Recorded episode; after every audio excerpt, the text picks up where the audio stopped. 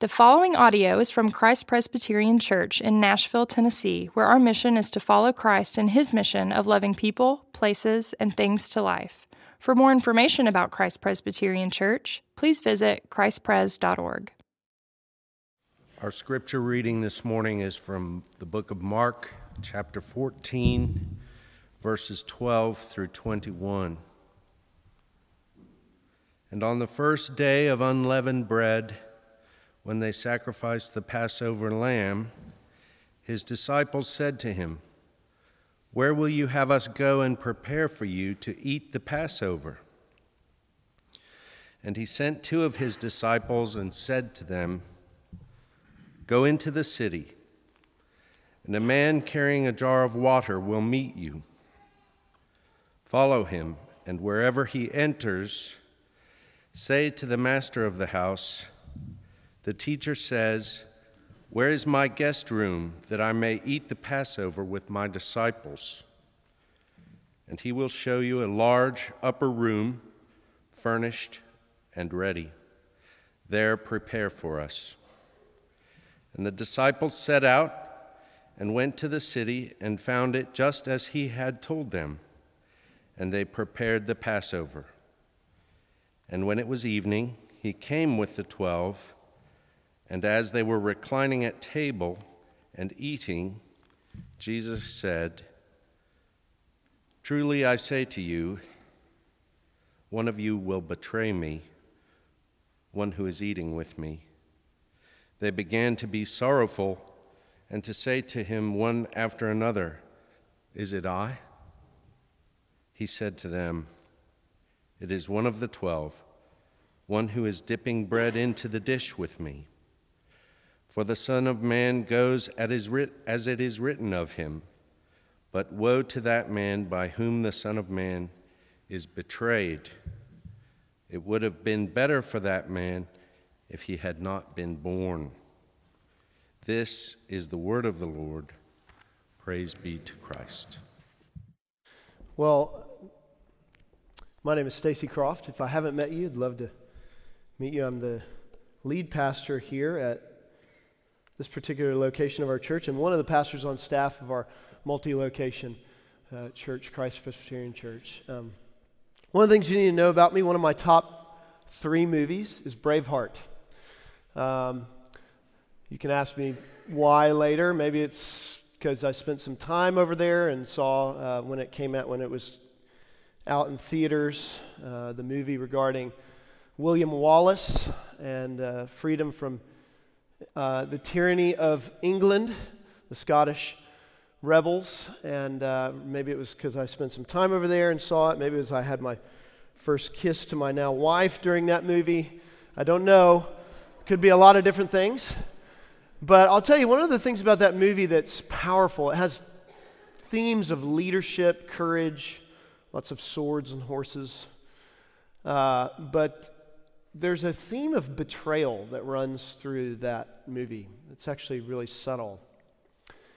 And there's a scene in which Robert the Bruce, you know, these are all real characters. There's very little we know about William Wallace. Actually, most of what we know is from a poet named Blind Harry, which is not good for history to have that as your historian. But, um, but most of what we know, we know at some point William Wallace was betrayed.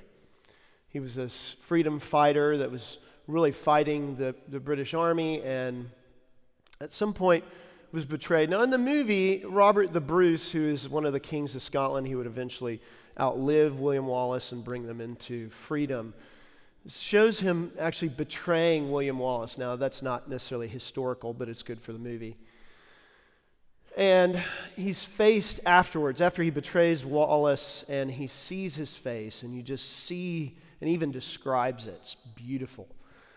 Robert the Bruce says, I saw it on his face in the battlefield, and it kills me now, and it eats me alive.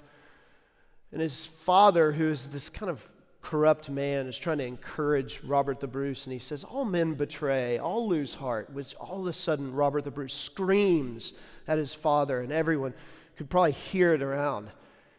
He says, I don't want to lose heart.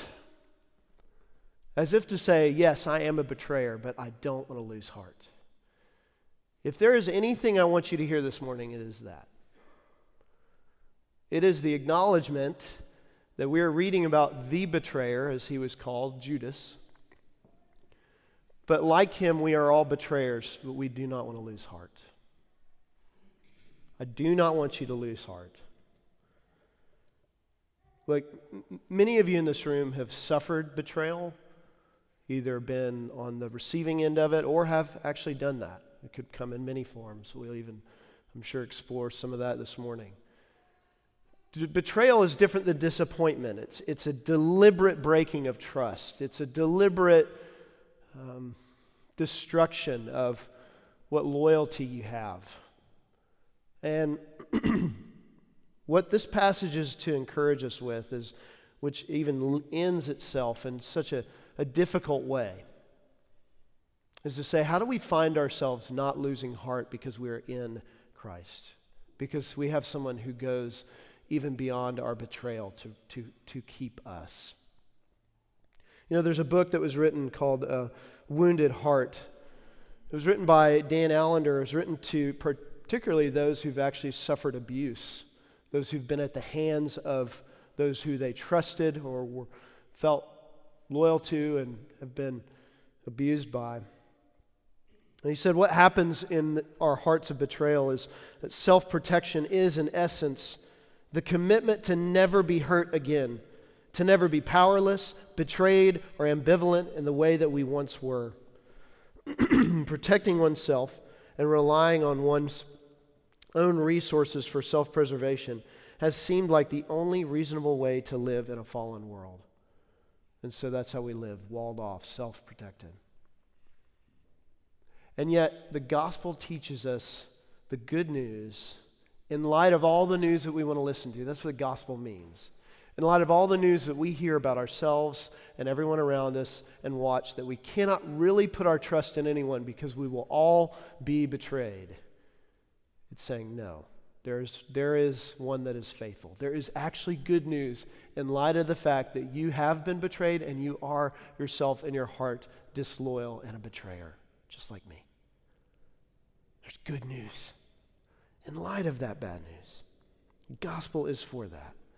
And, and we actually read a passage here that's in anticipation of betrayal. That's what's powerful about this. We're not even just reading the betrayal itself yet, we're reading the anticipation of it. We get prepared to see it. And so there are actually very three very very very very simple things that I want us to hear this morning. One is I want us to see the betrayer. I want us to see him. Two is that I want us to trust Jesus. And three is I want you to know that Jesus pursues betrayers. Why can we trust him? Because he pursues us. Look, this meal, it begins, it's kind of interesting as many parts of the gospel do parts of the accounts of Jesus have people gathered around meals. There's a reason for that. And particularly, this meal was unlike other meals. This wasn't just an invitation to come, this is considered the Passover meal. It was a commemorative feast. In fact, thousands of pilgrims were coming into Jerusalem just to celebrate this feast. And they were looking all over the place for a room. You know, if, especially if you were not a, a native to the area, you were asking for rooms, you were asking for lambs, you were asking for things to, to make this feast and to commemorate a massive event in the life of Judaism. That was the Exodus. That was even the night before, which is called the Passover. It means that when Israel was in slavery, this is all an account of the Old Testament. It's almost like a, a historical uh, commemorative feast. That the people of God were in Egypt they were in slavery. And as God's final act to bring them out from underneath that slavery, he said, I'm going to kill all the firstborn in the land in order to, to preserve yourself, in order to make yourself distinct, known. You have to kill a lamb and put the blood on the doorposts.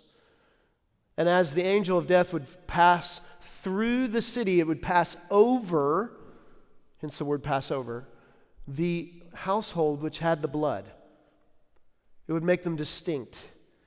And the point was that God's people were set apart because of this blood. And here's what's fascinating Judas is at this table eating. He knows the history.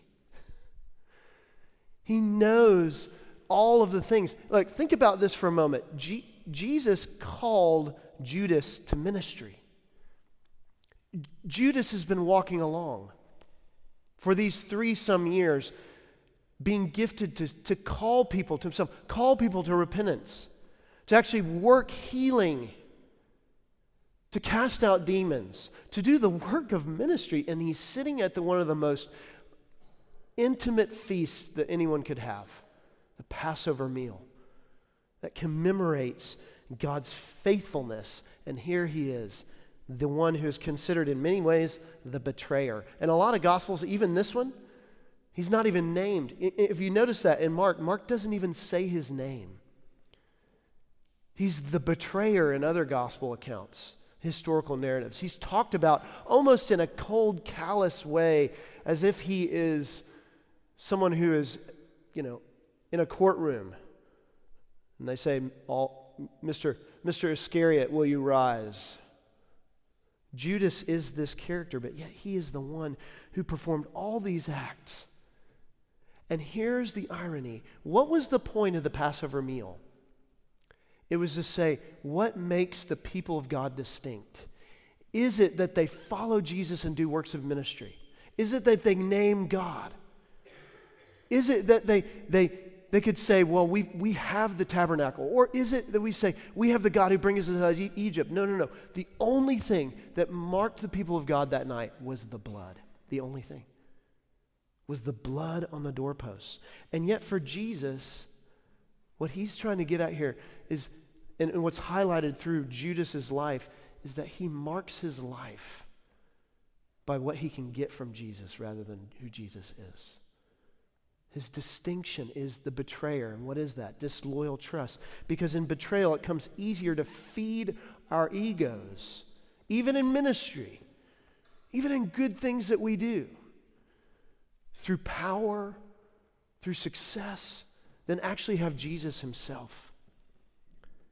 He's unnamed in this passage, and I think rightly so by Mark, to get us to see who is it?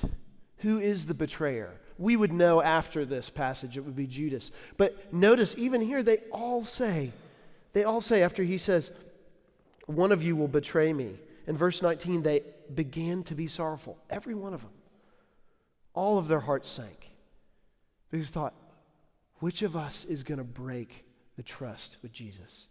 You know, Rembrandt, a great artist, actually had his first masterpiece was a painting of Judas. And it's uh, of the account that's not in this particular passage, but labeled in other ones, where Judas uh, sold, you know, basically Jesus over to the religious leaders for 30 pieces of silver. And after Jesus is kind of betrayed, Judas is, it's told of in the accounts of the Gospels and Acts that Judas returns the money to the religious leaders. And Rembrandt actually painted that. That was his first great work. And there's a lot of mystery surrounding why did he paint that? Well, the, the note for it is not that he painted it.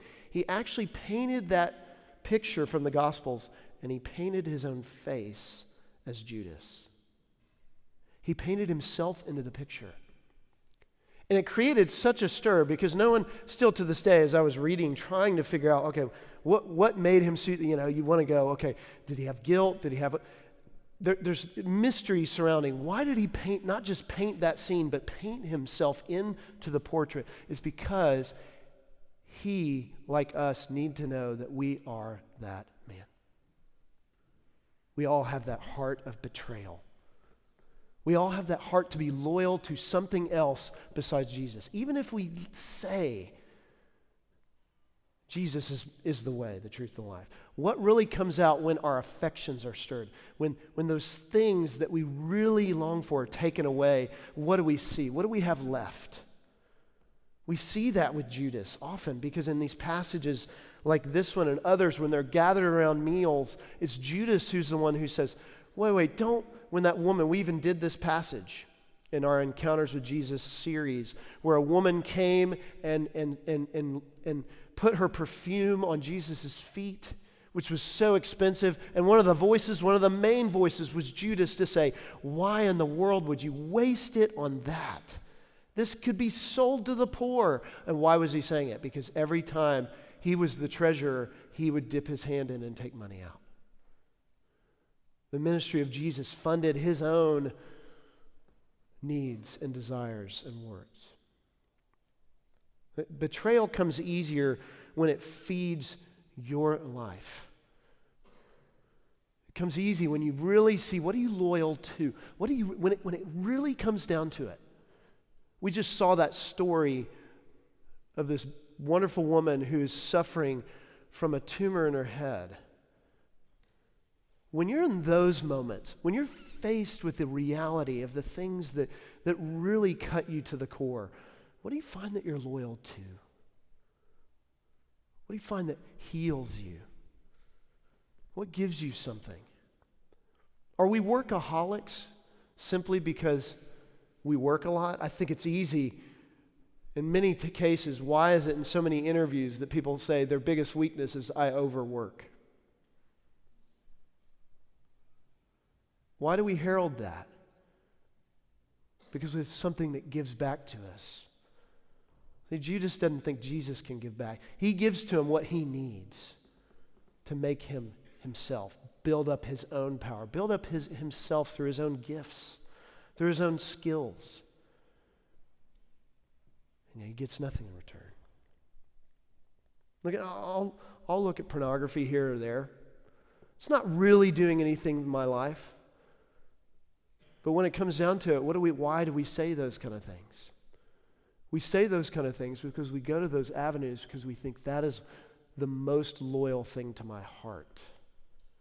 Jesus can't be that loyal in the spaces in between. He's loyal on Sundays, he's loyal on the big moments, maybe.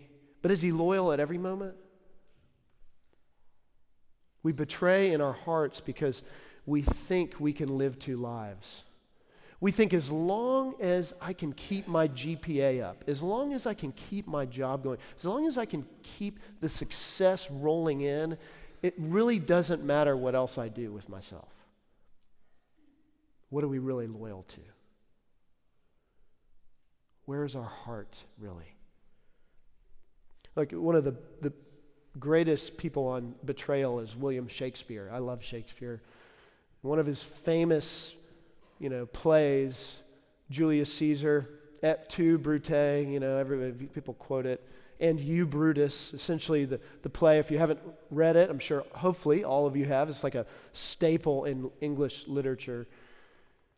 But this play is particularly Julius Caesar in the height of Rome, and his people, and particularly Brutus, one of his own, end up murdering him in order to, quote, take, you know, help Rome take the capital, right?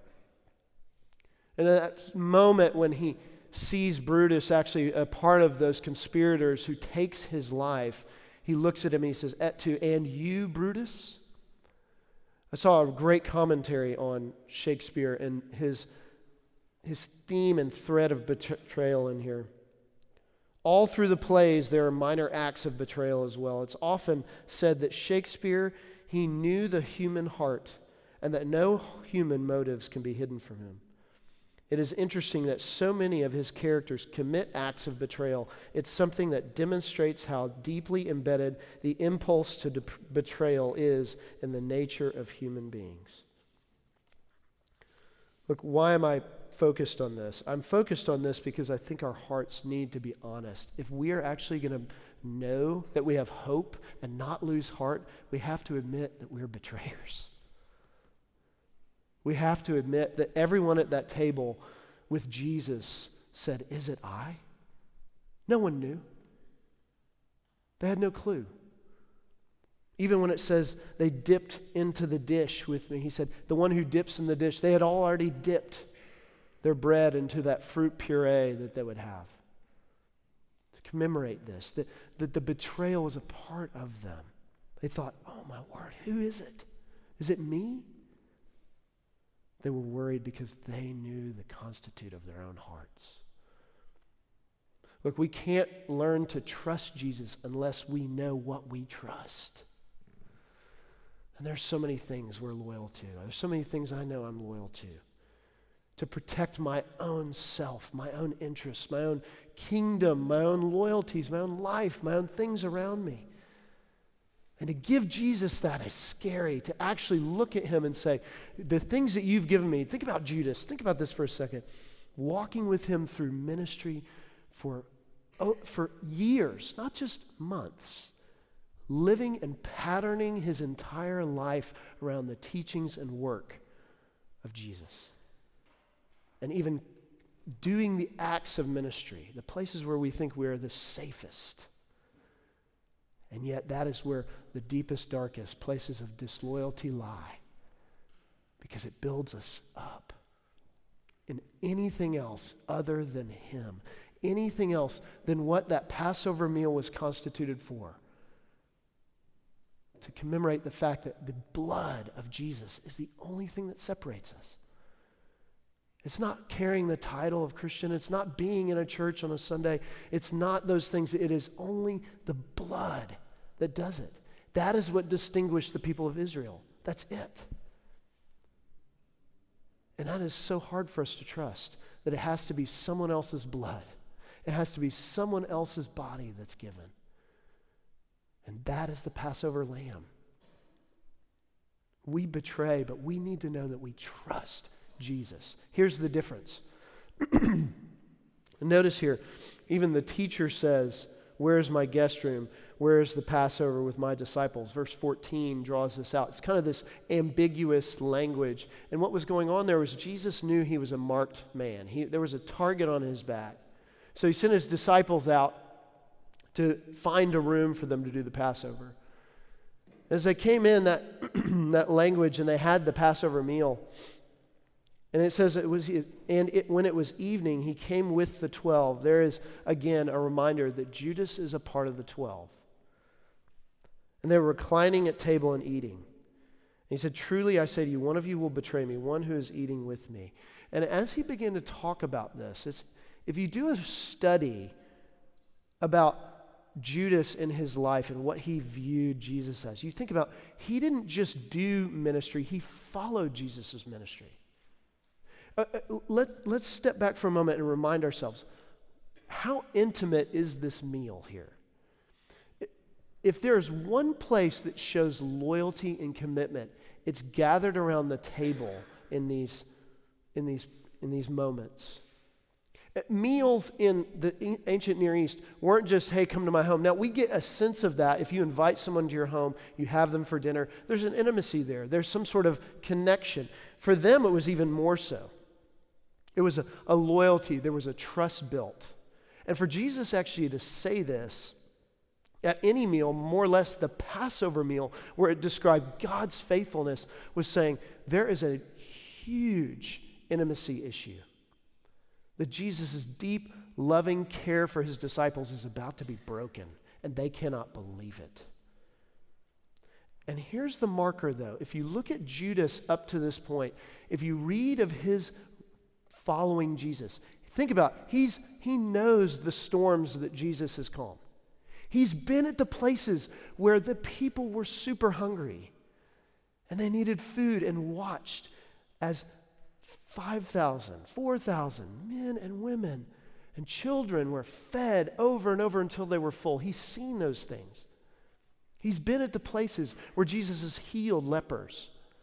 He's he's not only done ministry, he's followed, he's experienced it, he's taken it in. And yet, every moment when Judas calls Jesus something, he never calls him Lord. It's, the, it's, a, it's a fascinating study. If you look, all the other, many of the other disciples are calling him Lord, the Christ. But Judas always calls him Rabbi, teacher. Because to Judas, he will always be the greatest teacher he ever had.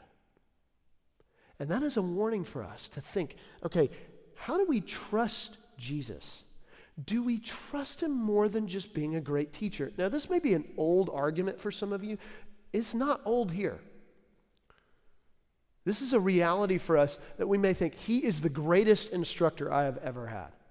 Maybe you have followed him in a sense where you say, He instructs my life, He's given me incredible wisdom, impeccable truth, but He is not the Lord of me. You may trust Him, but do you trust in Him? Do you put your trust wholly in Him? And He is worth trusting. Alexander Solzhenitsyn said this about our hearts. He said, The line separating good and evil, where does it pass? It passes through every human heart. That means that in all of us is this heart of betrayal, and yet the only one that can actually penetrate that isn't ourselves, it's the one that has to go beyond that. We live in a world where we believe that we can, we can take in truth and do what we need with it, manipulate it how we can. I've been around some of the greatest minds that describe and even teach from the Bible and New Testament in different academic settings, and yet they would claim that they have no re- real relationship and connection to Jesus at all. Why is that? Because he can be an incredible instructor of morality and truth, and yet never be the one we put our entire trust in. See, Judas was for sale. What really drew out Judas was his affections. What really draws out your loyalty, what is it? What is it in betrayal? It draws out what you really love. You know, when you get angry about something, you find out what you really anger isn't just that you hate. It, anger actually points to what you deeply care about. And when Jesus pushes on Judas throughout this ministry, don't you wonder how many times Judas was like, This is great and all, but I don't know if I can really swallow this. I mean, maybe his truth is, is wonderful. Maybe his teaching is incredible. Maybe the miracles and the things that he performed was unbelievable. But is it something that transforms our life? To trust in him. See, betrayal comes from where our affections really lie. What causes you to get angry? What are the things you are most defensive about? That you guard, that you're most loyal to. Because Jesus is going to ask, and I'm sure he did then, and I'm sure Judas felt this. Jesus may ask you to do things or think of things that you do not want to do, that don't fit in your paradigm, that build you up or line your pockets. Jesus is not about making you successful. He's not about fulfilling your dreams, but he will never betray you. He's not about you being the best looking that you've ever been. He's not as interested in that. You may not be. You may not have the life that you always had. You may not have those things that you laid out in front of you, but you know what? He will never, ever be disloyal to you. And that's the crux of what Judas had. Jesus over and over said things and did things that he couldn't believe. One of the, th- one of the songs that really draws out the fact that affections, I'm a huge Justin Timberlake fan. Cry Me a River. Can we not? We won't sing it together. Listen to what, listen to what Justin, JT, as he's known, says in Cry Me a River. He says, You were my sun, you were my earth, but you didn't know all the ways I loved you now. So you took a chance and made other plans but I bet you didn't think they would come crashing down. Think about what he's saying there. What are the things that your affections make it the sun and the earth? Think about how much of creation we worship. We've been studying the minor prophets in our, in our men's Bible study. And the minor prophets are set up in a way of almost like you're in a courtroom where where it's set up to say, hey, how are you, how have the people of God been disloyal? You know what the number one witness that is called to the stand against the people of God about it? It's creation. It's creation. And creation is the witness to say, we are not meant to be worshiped. Worship belongs to God. Why did we even read that this morning in our call to worship? Mountains, sing praise to God. And yet, everything else around us, we want to give loyalty to. We are going to fight because we think anything that infiltrates our affections, that's the betrayer. But Jesus is saying, no. Those things will always have their own agenda. They will always have an agenda to leave you destroyed. If you give your ultimate affections, your ultimate, ultimate affections to those things, they will always leave you wanting. And you will, just like Cry Me a River ends, it ends with him saying, Oh, it's going to come back to you. You deserve this. Is it? What's the difference between the gospel of grace and being someone on that end? Maybe you are that person who has been on the end of betrayal. And look, I don't say that lightly. I, I, I think there, I, I mean, in our room, I'm sure, in some way, whether it's through a marriage, through finances, through family, whatever it is, friendship, work, you have maybe received or even been the perpetrator of deliberate disloyalty. And why is Jesus worth trusting? Because you know what? And this is what so many commentators say about this passage. Jesus is incredibly kind to Judas, even in his last hours. He doesn't even call Judas out. If you had a betrayer, a perpetrator in this, you, you call him out. You say, There's a betrayer in the room, get him. Jesus knew. Jesus has bigger plans. He knows the only way to die for those others in the room who would deny him. Peter, right after this, in the passage in Mark, is told he's going to deny him three times. Three times.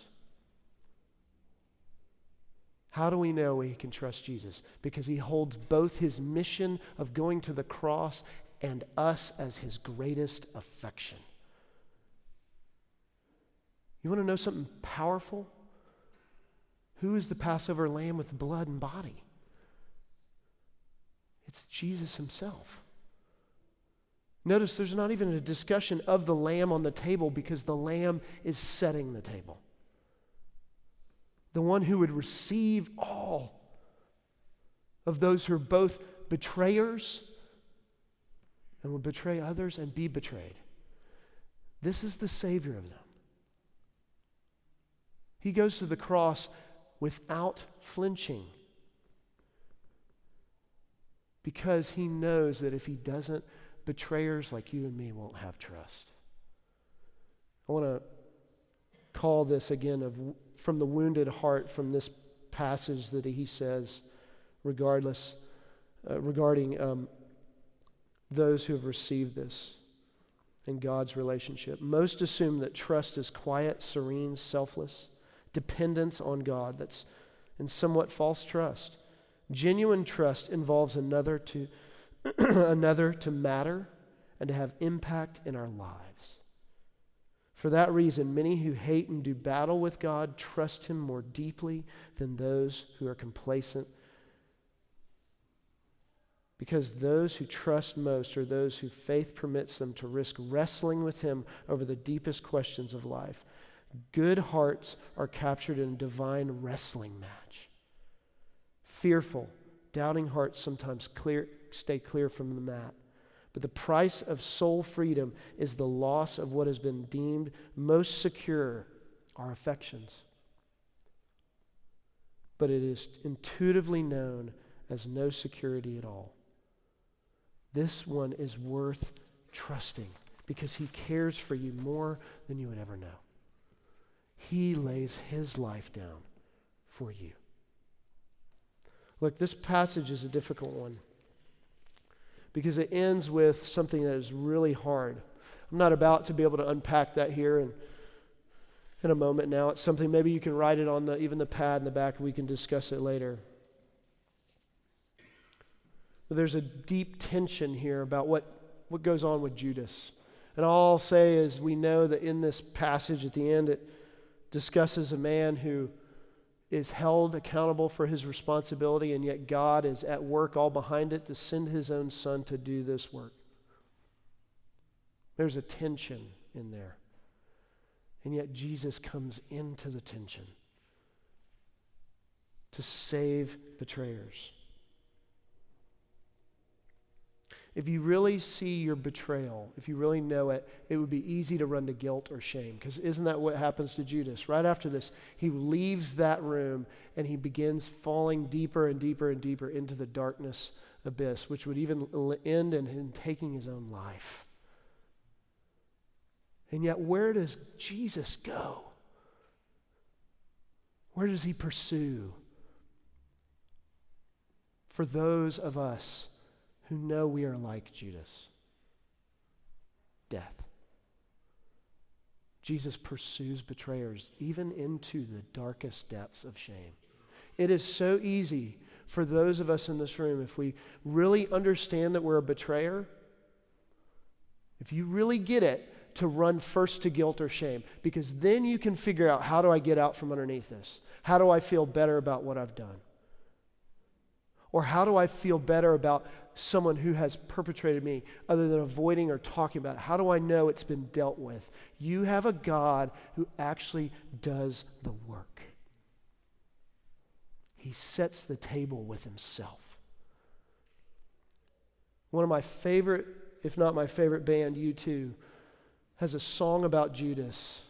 And listen to how they end this song. It's called The End of the World. Says, In my dream, I was drowning in sorrows. This is from the perspective of Judas. But my sorrows, they learned to swim, surrounding me, going down on me, spilling over the brim. Isn't that what it feels like? Waves of regret and waves of joy. I reached out for the one I tried to destroy. And you, you said you'd wait to the end of the world. Jesus is the one, and they leave enough mystery in that song for us to not know what's going on with Judas, as do the scriptures. But Jesus is the one who says, I have overcome the world. I don't know what you think might keep you from this table because you're a betrayer like me. Who did he invite to the table? Even Judas. This table is for you and for me.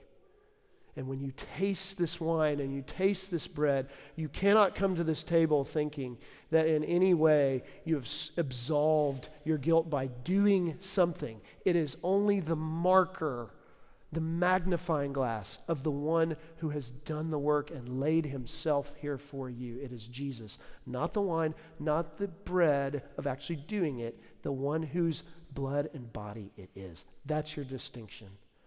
Not that you're a betrayer and not that you're a victim, but you have someone who's gone to you in every space to rescue